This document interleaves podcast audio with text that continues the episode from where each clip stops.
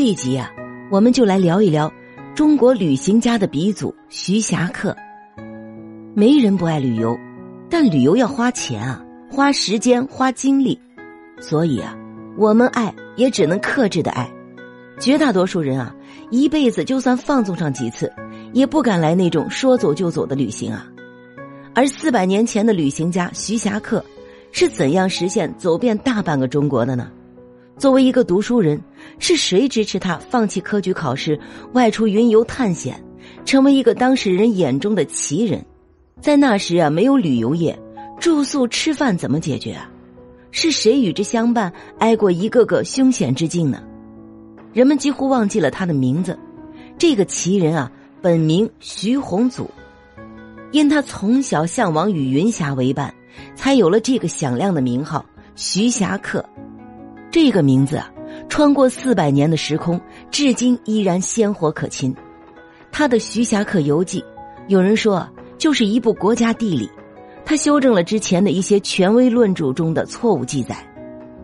明清时期啊，科举考试堪为鼎盛，身为读书人的徐霞客竟放弃科考，也就断了仕宦之想。这在当时的人眼中啊是难以理解的，奇人的说法因此产生。他走了一条前无古人的道路，留下的这部书啊，文辞优美且价值极高。徐霞客走出了一部国家地理，被誉为亘古一人。说来啊，徐霞客自幼极其聪明，过目成诵。江苏江阴是他出生成长的地方，徐家是当地的望族，书香世家。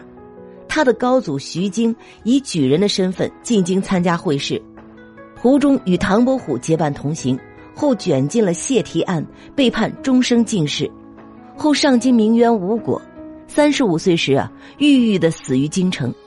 这件事对徐家后人打击很大，甚至成了阴影或者魔咒。此后，这个家族的男子几乎都对科举和做官无感。不过，好在祖上有田产一万两千六百亩，不做官的日子过得也不错。而且啊，徐霞客有个经商奇才的好母亲，她善于经营家业。嫁到徐家后啊，她买了二十个织机，开了间织布作坊，带领仆妇织布并销售。据说布质如丝般柔滑，人称徐家布，可以卖到丝绢的价格。一个女人挑起了家族中兴的担子。这也为日后徐霞客的旅行提供了必要条件。徐霞客他爹啊，徐有勉就是个玩家子，他吃穿不愁，靠老婆养着，有钱又有闲，最喜欢游山玩水。有一次啊，他骑马出去玩，不小心摔断了腿，从此就瘸了。然而他游心不减，一跛一跛的，照样到处玩。四十一岁那年，王氏生下了儿子徐霞客。夫妻俩老来得子，喜不自胜，特别偏爱这个小儿子。旅游的爱好像基因一样贯穿着老徐家。有一天啊，徐霞客上课偷偷的看《探险游记》，被私塾先生啊逮了个正着。先生气呼呼的找家长告状：“你儿子不务正业，偷看闲书。”谁知徐有勉却说：“我们家一向不追求功名，这是孩子的爱好。”他爱看就让他看呗。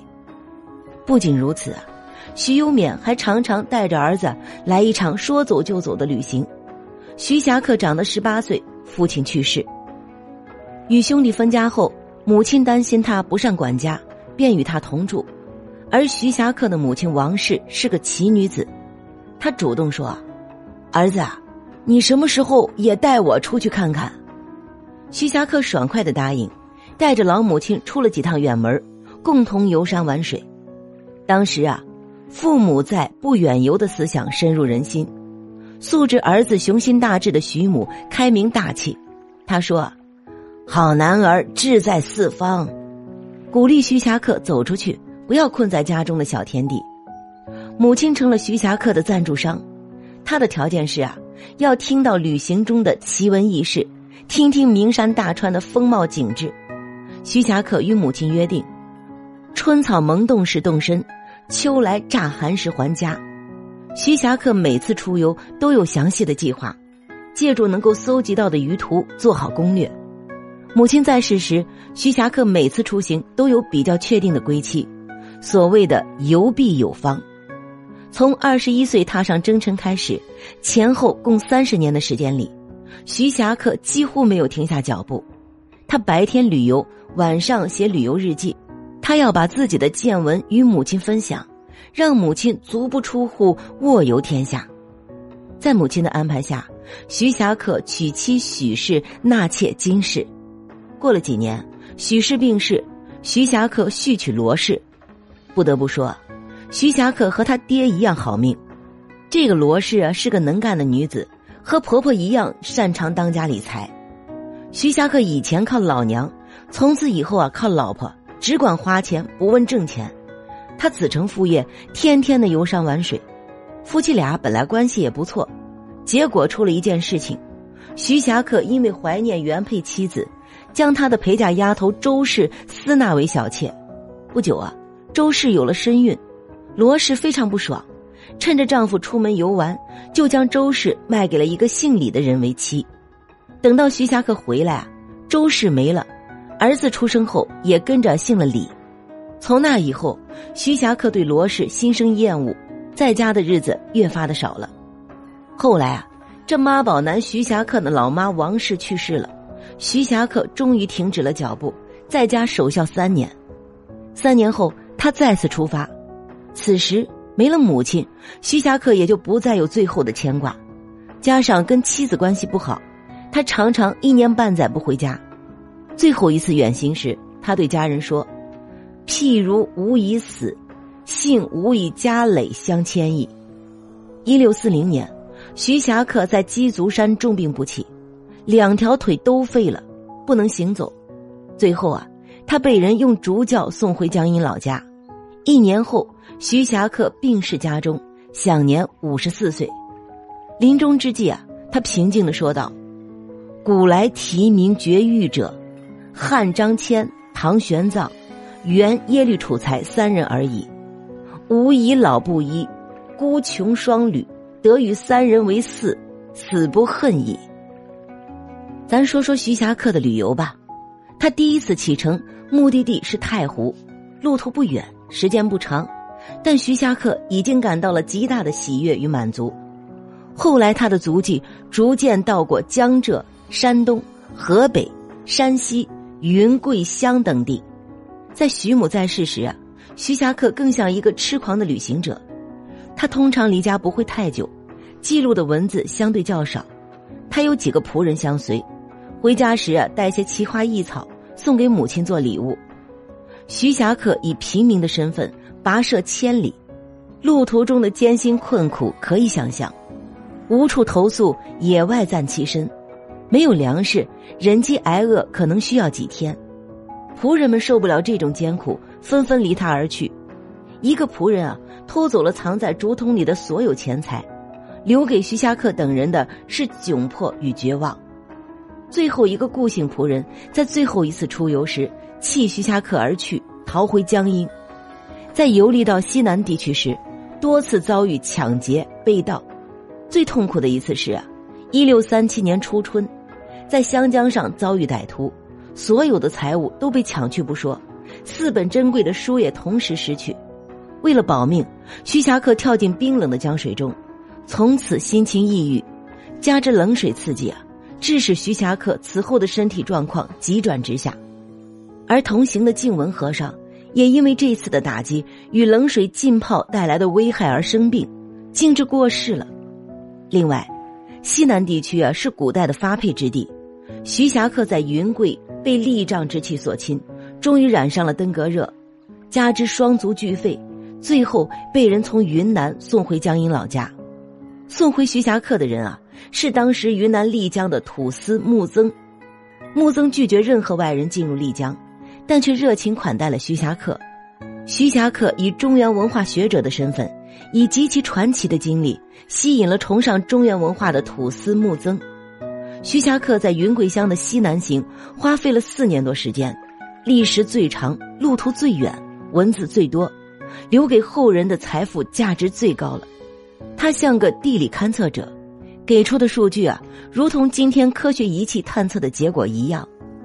土僧佩服徐霞客的勇气与胆识，遇山登山，见洞钻洞。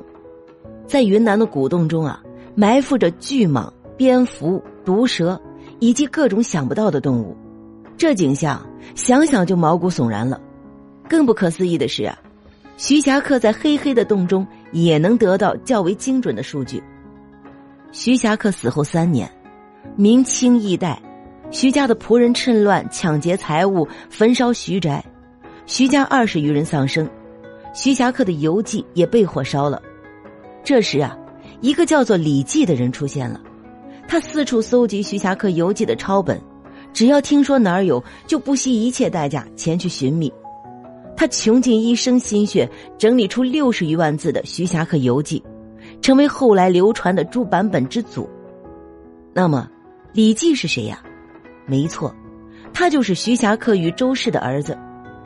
周氏被卖到李家后啊，生下徐霞客的儿子，取名李继，意思是，寄养在李家。李继长大后，曾想认祖归宗，不料啊，罗氏用尽手段从中作梗，心高气傲的李继赌气离去。从此，他执意不肯恢复本姓，坚持随养父姓李。养父去世后，他跟母亲相依为命。教书为生，邻居称他有父亲的风范，继承了徐霞客的才与怪。李记终生未娶，除了教书侍奉母亲，就是埋头写书，一生著书二百余卷。徐霞客去世的时候啊，李济收到了父亲的部分手稿，他读了之后惊为天人，于是啊，在父亲去世后，他便开始整理父亲的游记。最终使《徐霞客游记》流传于世。晚年，李济穷困潦倒，却拒绝别人伸出援手，最终他孤苦离世，享年七十二岁。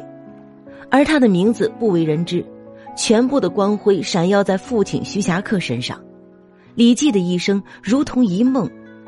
其实啊，《徐霞客游记》能够诞生，离不开徐家三代人的努力。